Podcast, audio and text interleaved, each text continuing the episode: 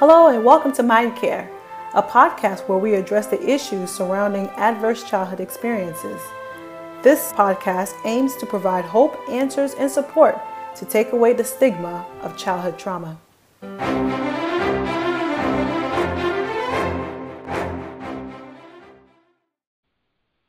Hi, everyone. Rochelle here, and Dr. Dana Philisaint welcoming everyone back to another episode of Mind Care.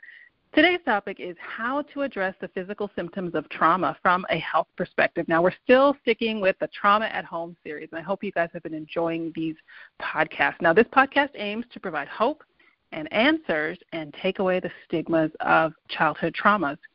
Dr. Dana Philisaint is a professional counselor whose focus is on childhood traumas. Hi, Dr. Dana Philisaint. Hello, and welcome back. Wow. So today is an amazing, we're still talking about the trauma at home. And so today's topic is how to address the physical symptoms of trauma. So, of course, the first question is what are the physical symptoms of trauma? That's a good question, of course. So, you know, everyone reacts to trauma differently, no doubt, no doubt about that. Um, but a lot of us know most of the emotional reactions that come with trauma, but there are quite a few physical symptoms as well. And so um, this is great that we're talking about the physical symptoms. So some some of the common ones. Here are some of the common ones.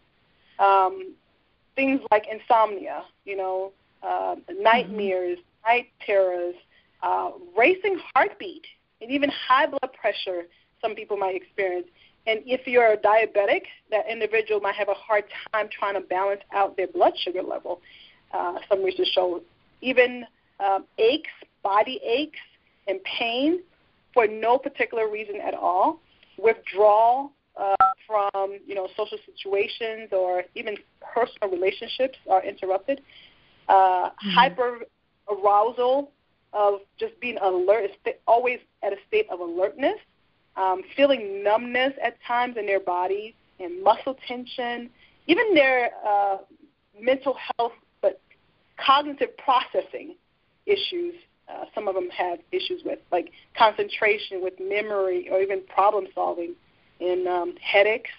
Uh, there are some individuals that also report digestive issues and even chronic health conditions, not at all related to injuries, but just due to the stress. And so there's tons of physical symptoms that are very common for people during, after, you know, trauma has taken place.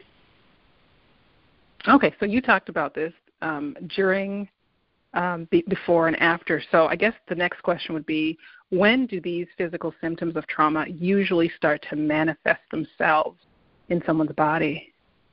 Okay, so this is this is all after, okay, or even during okay. the the uh, trauma. But research, when it comes to looking at trauma, indicate that children are especially vulnerable to physical impact of trauma because their brain is still developing. So children experience a heightened level of stress, and particularly, of course, during the event, but their body, even afterwards, might release some hormones due to stress and fear that's associated with it. And so there's a disruption in normal brain development, and that leads mm-hmm. to chronic pain or even physical pain at any age. So there's no real tied age connected depends how the body reacts and at the time that it reacts to some of those symptoms. Uh, a prolonged period of stress brings on a lot of these physical elements as well. Oh, wow. Okay, now you talked about chronic pain. So, first of all, I need you to explain what chronic pain is, and then um, how is chronic pain connected with trauma? Okay, so, you know, studies have shown that chronic pain might not only just be with the physical uh, injury. That's typically what is associated most of the time. But stress and emotional issues can bring about uh, chronic pain. And chronic pain is defined as a long, a prolonged physical pain that lasts for mm-hmm. longer than natural healing process should allow. So people mm-hmm. who suffer from pain will experience the pain even in the absence of injury, in the, in the absence of inflammation. When they you know do tests to see if there's any other situation in their blood, their blood uh, level might be normal um, and it's it's you know has nothing to do with the physical ailments that the body might have from the nerves and so forth. It's just they feel that this debilitating pain or discomfort, uh, you know, have problem with with moving around, you know, like like they should normally. So chronic pain is associated with you know, feeling the feeling of of hopelessness, depression, anxiety because of, of trauma. So this type of pain really sometimes referred as psychosomatic pain, um, and mm-hmm. uh, it's one of those where it's not related to injuries, but because of these emotions that's so heavy upon the person that they actually can feel it physically. Okay, so you talked about psychosomatic pain. So, um, can you explain what that is? And then, um, how does the stress of trauma bring about this um, psychotraumatic pain?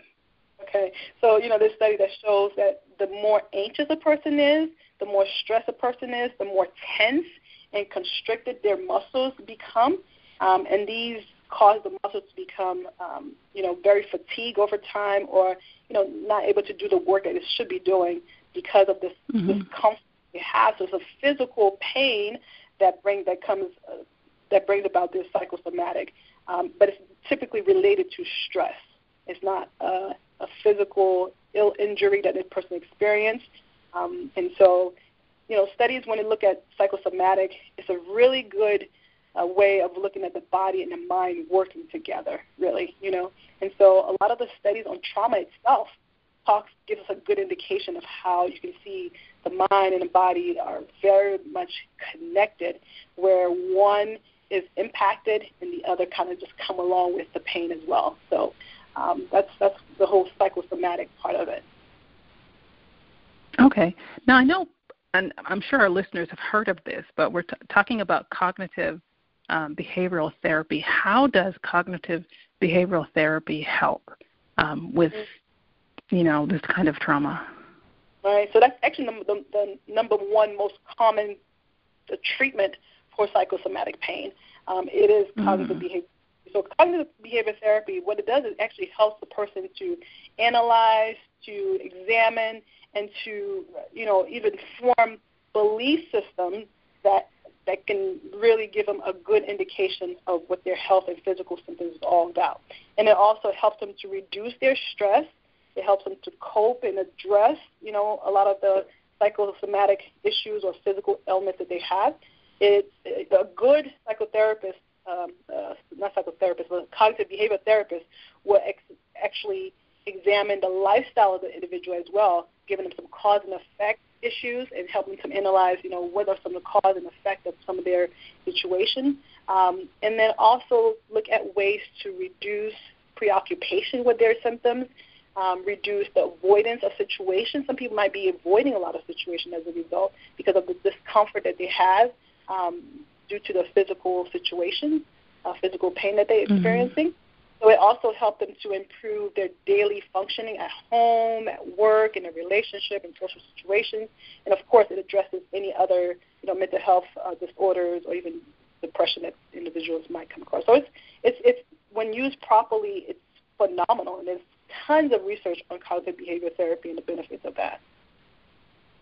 Oh wow! Um, now, I know this podcast is all about providing hope and answers. So, in your response, you touched on lifestyle approaches. And so, can you provide for our listeners what are some lifestyle approaches that um, they can consider to help provide some relief for some of these physical symptoms of trauma? Okay, and so of course, this, this information is to give people more education for educational mm-hmm. purposes. Of, if they're deciding to change anything in their lifestyle, you know, or their physical health, make sure that you consult with your physicians if you're listening to this mm-hmm. podcast or you change anything. But there are eight areas that I would say, you know, if individuals rightly analyze their life, um, see how they can place those in, in the right order so that they can have the benefits of physical health as well. Um, and there's an acronym that many people remember by. It's called God's Plan. Um, and the G stands for something, the P stands for something, and so forth, uh, also, and so forth and so on. So, for example, uh, godly trust is the first one. So, you know, the Bible talks about how we need to uh, lean upon His strength and, you know, turn our stressors over to Him because He wants to help us. You know, a good indication of that is found in Matthew 11, verse 28 to 30. Come unto me, all who labor and are heavy laden, I will give you rest. God wants us to come to Him and share our burdens with Him, right? So then O is open air. Um, you know, there's tons of studies again that talks about how we get so much benefit when we take deep breaths and and, and ha- actually have um, you know open air outside fresh air coming into our lungs and it impacts our brain to give us clarity of thought and then d is daily exercise so not only exercise when you feel like it but daily exercise is important uh, mm-hmm. for this research on how exercise improves mental health and your mood um, you know, doing your ex- doing exercises, your body releases chemicals that can improve your mood and make you feel more relaxed. So again, we're talking and dealing with the stress issue that we have, and so it reduces the risk for people even experiencing depression and those kinds of things. So that's um, O, and then S would be sunshine. Sunshine is important. We know that exposure to sunlight uh, is, taught to increase the brain releases of hormone called serotonin. You know, serotonin is associated with mm-hmm. boosting your mood and helping the person feel better and to be able to focus more. So that's important as well. Um, another would be proper rest. So important. We can't undermine or underestimate the value of a good night's rest. An eight, seven to eight hours of good night's rest is found to be very beneficial. Preferably if you do it before midnight. You know, um, a lot of times people wait to their body's so tired and they're trying to fall, finally fall asleep. And you know, by that time too, a lot of t- uh, the benefits of rest they don't get. Um, and so that's another one. And L would be lots of water. You know, our body. I don't know if many people are aware of that. Is made up of over 60% of water. Our whole entire body. So according to like journals from biological chemistry, the brain, the heart, combined makes up like 75% water. The lungs, like 83% water. The skin, 64% water. The muscles and the, the kidneys, 79%.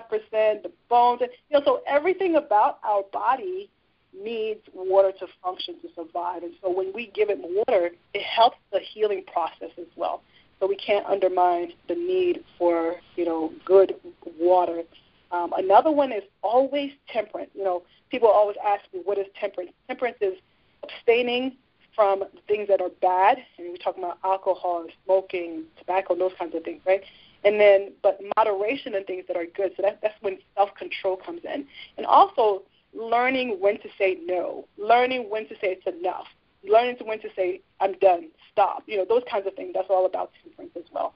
And the last of that acronym is nutrition. So uh, there's tons of research again that talks about how eating a well balanced diet of grains and seeds and vegetables and fruits are good for our brain and our, our bodies to function very properly. Um, and if, if we provide our body with the right nutrients, you know, we get the energy that we need to keep our body active throughout the day, and these nutrients will help our body to, to not only grow but to re- repair itself when it needs to. So it helps us to stay strong and get to a healthier state.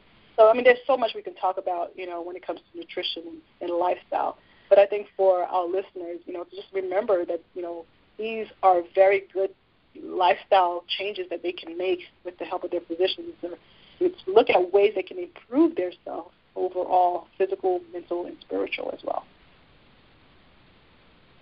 Wow, those were definitely some fantastic points, Dr. Dana Philisaint. I think one of the takeaways, at least for me, was you know realizing that the body is a unit. It's not just one piece, but they all have to work together. So that's definitely amazing. Um, and for our listeners, don't forget if you want to um, review everything, you can definitely go to the website mindcare.us for resources and additional information. Um, Dr. Dana, do you have any fi- final closing points for today?